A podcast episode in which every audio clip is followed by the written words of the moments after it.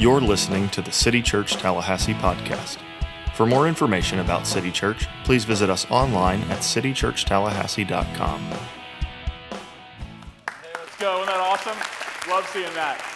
Hey, uh, City Group, City Group, uh, City Group leader shout out. The Sheltons and the Hills, are y'all in here? Leaders of that group, so y'all stand up this week. Thank y'all. Y'all stand up. City Group leaders, we're thankful for y'all and the work y'all do. How about the rest of our City Group leaders stand up? All City Group leaders in our church, stand up real quick so we can recognize you. Awesome. Thanks for what you're doing.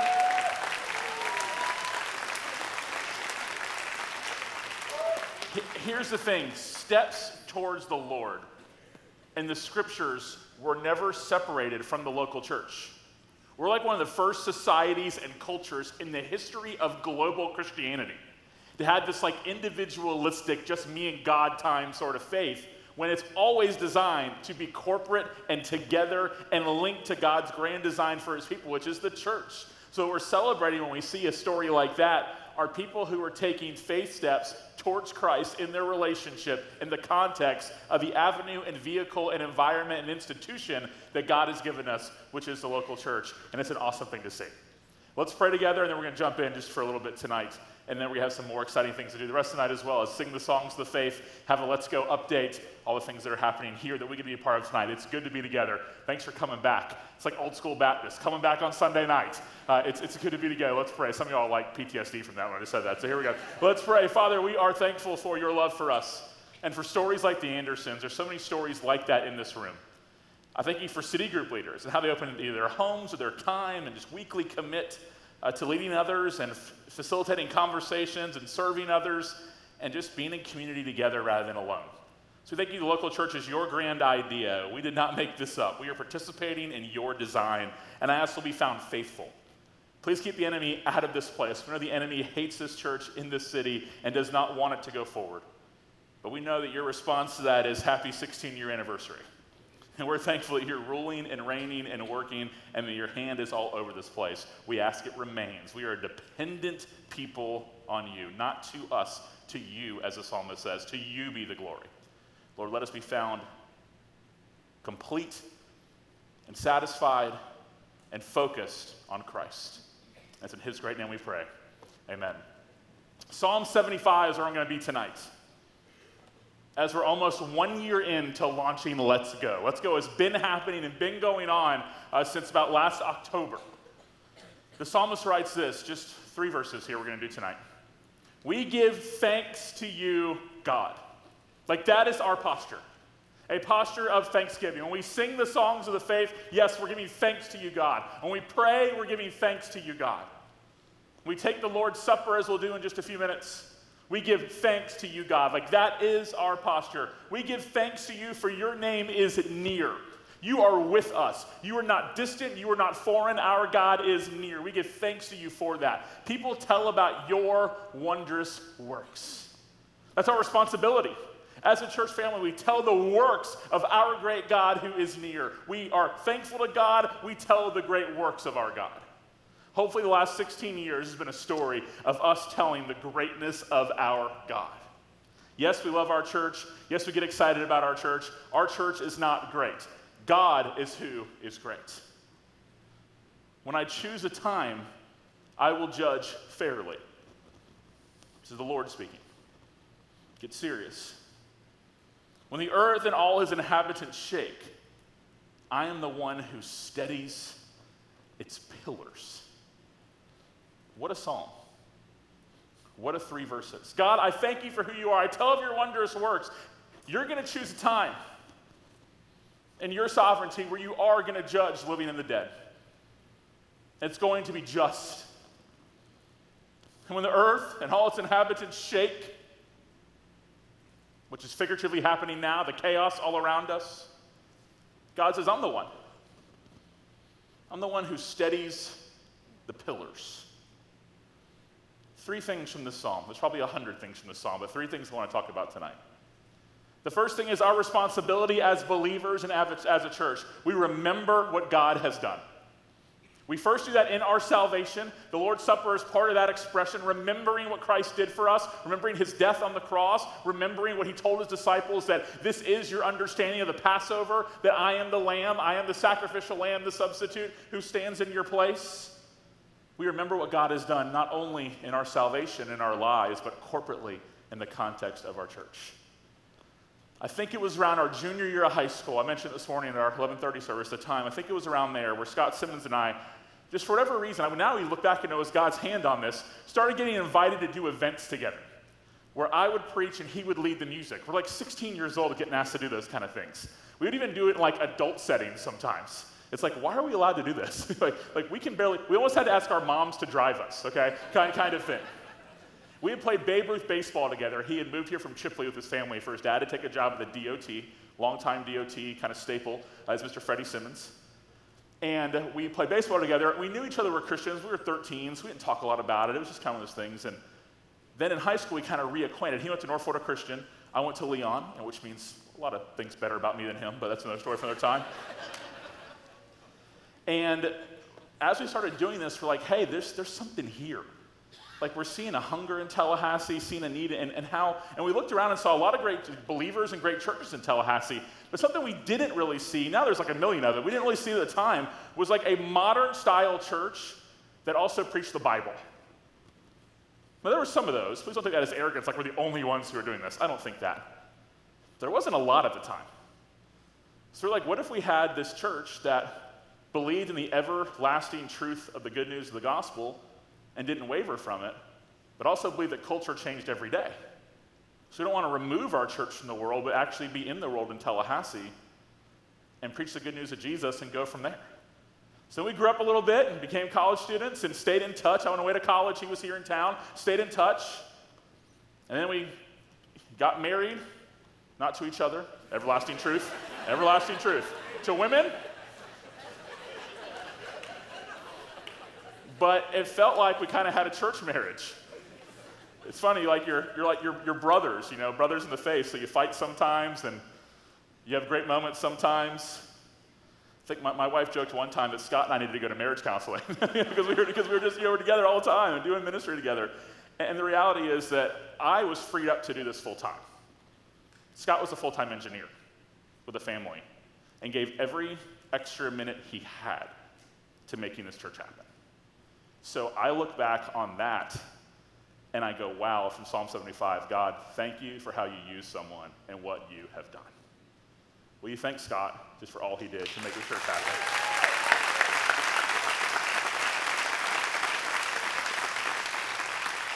And then, but then he's the guy with the full time job.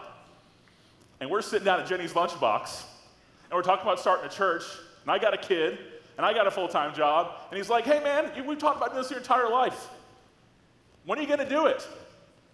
And I'm like, uh, he's like, why not now? And I'm like, I can give you 100 reasons why not now. So I joked to him, he's the one that gave all the time, but I'm the one who quit my job to start a church. And the whole truth is, and the story is that God's just been so faithful, so faithful. And I just want to give you a little bit of the story of how it started at the beginning. So we started in my parents' living room. And then from there, we went to First Christian Church on High Road uh, because we couldn't afford to lease a place to take out to do a build out. We had zero dollars in the bank. This is before church planting was a thing. And so no churches really helped you back then. It was viewed as kind of like competition. Now it's like a badge of honor to plant a church. Back then it was like kind of frowned upon. So we needed to use a church building, but I used our buildings on Sunday mornings. And the hope was the church would kind of cut us a break. So First Christian Church said you can use our building on Sunday nights. Great, 100 bucks a week. We can do that. We'll figure that out. And we stayed there till longtime friend of my former Cub League baseball coach, Robert Mayo, wrote a check for us to go to Godby High School. And I know it's cliche to say the rest is history, the rest is history. And we started that August, and 16 years later, here we are. So we look back and we say, God, we thank you for what you have done. I think of Giovanna Gomez, now Giovanna Morgan. I did her wedding probably a decade ago. She was president of Zeta, and we just started the church. We're like, Lord, now we started this. We want to see people come to faith in Christ. Like, that's what we want to do. There's churches haven't seen somebody come to Christ in decades. Like, we want to see somebody actually trust in Jesus. So Giovanna shows up. And she's curious, has no idea of the gospel, has never heard it in her life. Florida State student. I sit down at lunch with her, with her and her boyfriend. He wanted me to meet her. He's telling me all about her. He's a Christian, she's not. I'm like, come on, bro. So we sit down and have this great conversation. I'm driving afterwards to go preach out of town. I'm like two hours away. She calls me. Number I don't recognize. Hey, Dean, it's Giovanna from lunch. Hey, I want to talk about becoming a Christian. And I'm going, oh my word. This is more important than anything I'm doing in Orlando, but like, I can't turn around right now. And my mind's like turning, thinking those things. I have to be there like really soon, and I can't. And I'm like, I'm not going to leave her hanging either. So I was like, okay, I know you never met her before and don't know who she is, but I promise it won't be weird. Here's my wife's number. Call her and ask her if you can come over. And she was like, okay. She wanted to know. So she calls Chris, and Chrissy's like, come over. And shares the gospel with her in our living room. And she became the first person ever baptized at City Church as the president of Zeta at Florida State. And became our need to know girl. And the Need to Know video, she was the first. 10 years later, and all these years later, uh, about 16 years later, she's still following Jesus. She's married, has kids, is a part of a local church in Southwest Florida, and is still following Jesus. We're like, God, thank you for what you've done, and give us more of that. That's why church history is important to study. You can't go through seminary without taking church history classes, because when we learn lessons from history, but also so people can get a glimpse they can get a glimpse of how God has worked through people and churches throughout history, how revivals have started. And for us to not go, oh, wow, isn't that neat? But to go, God, do it again. Like, please do it again. We've been asking, why not Tallahassee? Like, why can't that happen here? I was texting a friend earlier today who's kind of been in and out of our church over the years. It's really cool that now he's back with his family.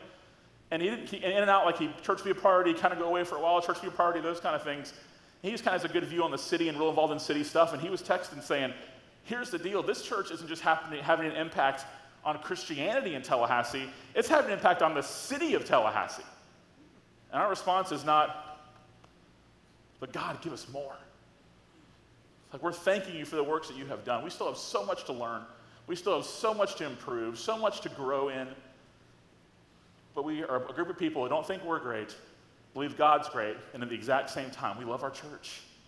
We believe that God's, the local church is God's plan A to reach the community. And we got to keep going faithfully and asking God, please let us see more people come to faith and be discipled and join groups and meet people and have spiritual family. Lord God, please give us more. The psalmist says, We give thanks to you, God. We give thanks to you. So we continue to have that posture, hopefully, as a church of thanksgiving to God and telling of his wondrous works in our community. Second thing, verse 2 we are urgent in the now. Urgent in the now. When I choose a time, I will judge fairly. We have never pretended in this town that heaven and hell are anything but real places where real people go. They are real places where real people go. We do believe that if Jesus died for our sins and we are forgiven, it means there are people whose sins are not forgiven because they have not trusted in Christ. And that has to produce an urgency in us. See, mission isn't a slice of what we do, it's why the church was birthed. It's why, it's not a department. It's why the church was birthed. For the mission of God to go forward. People, someone, it wasn't about discipleship, Yes, but you have to make disciples. And when Jesus told, the, told his followers to go and make disciples, the first thing out of his mouth was to baptize them, which is evangelistic, as in that's where it starts. And then he said, Now go teach them everything that I have commanded them. Tell them the scriptures, teach them about life with me. But where does it start? It starts with the good news. That's here in Tallahassee and it's across the globe. It's both. There has to be an urgency to go. That's why we give a lot of money to international, international missions. And because of Let's Go, that's only increasing. It's only increasing. Because the gospel has to get to those places. I believe the sovereignty of God over salvation, 1000%. And at the exact same time, I believe that faith comes by hearing, and hearing by the word of God. How beautiful are the feet of those who bring good news. Because those who call on the name of the Lord will be saved. That has to be our passion, that has to be our urgency. You read about churches that are dying, sadly, all over the world. You know what usually is the first thing that took place? They lost an urgency for the lost. Let that never be true of our church. Since we started Let's Go in October 2022, so less than a year, we've seen 89 people get baptized. 89 people. And these are people who have had conversations about faith. It was not some emotional swoop. These are people who have gone through the process, understood the gospel. Like in the starting point for some, if someone was a starting point when they first became believers, others it was the first time being baptized, maybe they followed Jesus for a while. 89 people making those important decisions. 89. The next generation we're serious about. Our first vision night, let's go a year ago, 10 months ago. I talked about that text from Judges that haunts me. That there was a generation after the ones who knew the Lord who didn't know God, who didn't know the Lord. And we said, that cannot be true in this city on our watch. It cannot be true. There has to be an urgency for the next generation. One of the biggest swings in our church, in the early days, college students walked in the door first. I think our church was like 90% college students. I was 26. Uh, I can understand now why maybe some more seasoned adults didn't give us a chance. I get frustrated back then. Now I kind of get it.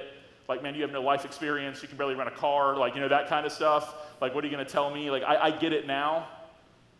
But the swing happened when people stopped walking in on a Sunday morning to visit and going, oh my gosh, there's so many college kids, I feel so old. And instead started going, wow, look at all these college kids. I want to be part of a church like that.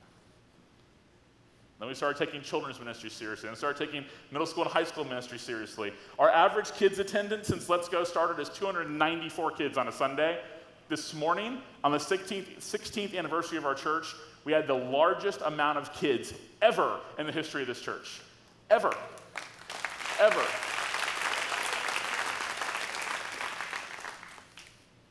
Our average high school and middle school attendance is 100 people, 100 kids. You know how hard it is to get a middle school and high school to go to church on a Wednesday night nowadays? When it's like priority 87 in the lives of so many families, where it seems like everything is more important, they're coming. And they're coming hungry, and they're hearing the good news. They're being challenged in the scriptures. They're having mentors and group leaders who are college students. And we're hoping the foundation is being laid now, coming alongside families for a lifetime of faithfulness following Jesus, where they can point back to their own families and to this church on Wednesday nights for what happened here with students. Our college ministry, which we call the SALT Company, had an average attendance of 223 people, 180 students on Tuesday during the summer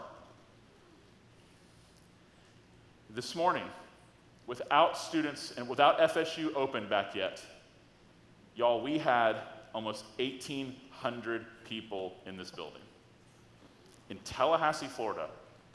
And we're going, God, I mean, like there has to be an urgency. I know it's more than numbers, but numbers equal people and souls, people that Jesus died for. And we got to keep saying, God, give us more, not to grow a church, but to further the Great Commission in our city and beyond. And guess what? That's more missionaries. That's more people to see go to the nations. That's more kids volunteers and student volunteers. Like, it's more people to go. So we're asking God to do a work. Since Let's Go started, we've seen 30 people sent on short and long term mission trips. 30 people. We were hardly doing it beforehand. Herb and Kathy Young walked in and said, Let's roll with missions. We're going to be a part of it. We all stand up. How you brought a global passion to this church. We're so thankful for y'all as senders. In, in, in, my ear, encouraging missionaries. The first time, Ashlyn, one of our former staff members who's in London right now, the first time they, you went with her there to go scout out London, little did you know, we'd have a church there a year later. Just incredible things happening because you guys are senders and have a global focus, and God's using you here at this church. We're seeing people go. And the third thing is that God brings stability into the chaos by the church. Psalm 75, we need to look at it through a Christ centered lens. And ultimately, Jesus is the one who holds the pillars of this world. He is the one in the chaos who brings the calm, who brings the peace. He's sovereign over it. And how does he carry that out? to the institution that he himself is building, the one he called a city on a hill, letting its light shine. And that's the local church. And let's be real, it's the last institution really standing. In terms of bringing chaos and holding the pillars in a world that is so far from God. Like, if not the church, then what? Like, it is God's plan A. That means, as a believer, this is worth my time. This is worth my life. My friend Chris posted this on his social media last week. He's in St. Louis. He said, while on vacation, he took a picture. I went to my childhood church. The once vibrant and growing church has siding falling off. The paved parking lot is overgrown with weeds. And I found out the average attendance is now less than 35 people. And what did he write? So sad. Is he saying a church of 35 people is insignificant in the eyes of God? Absolutely not. Absolutely not. But this is a church that was once reaching people and discipling people and sending people. And now it's a church that's barely hanging on. I'm sure there's faithful people there. Maybe there'll be somebody there like an Alan Boatwright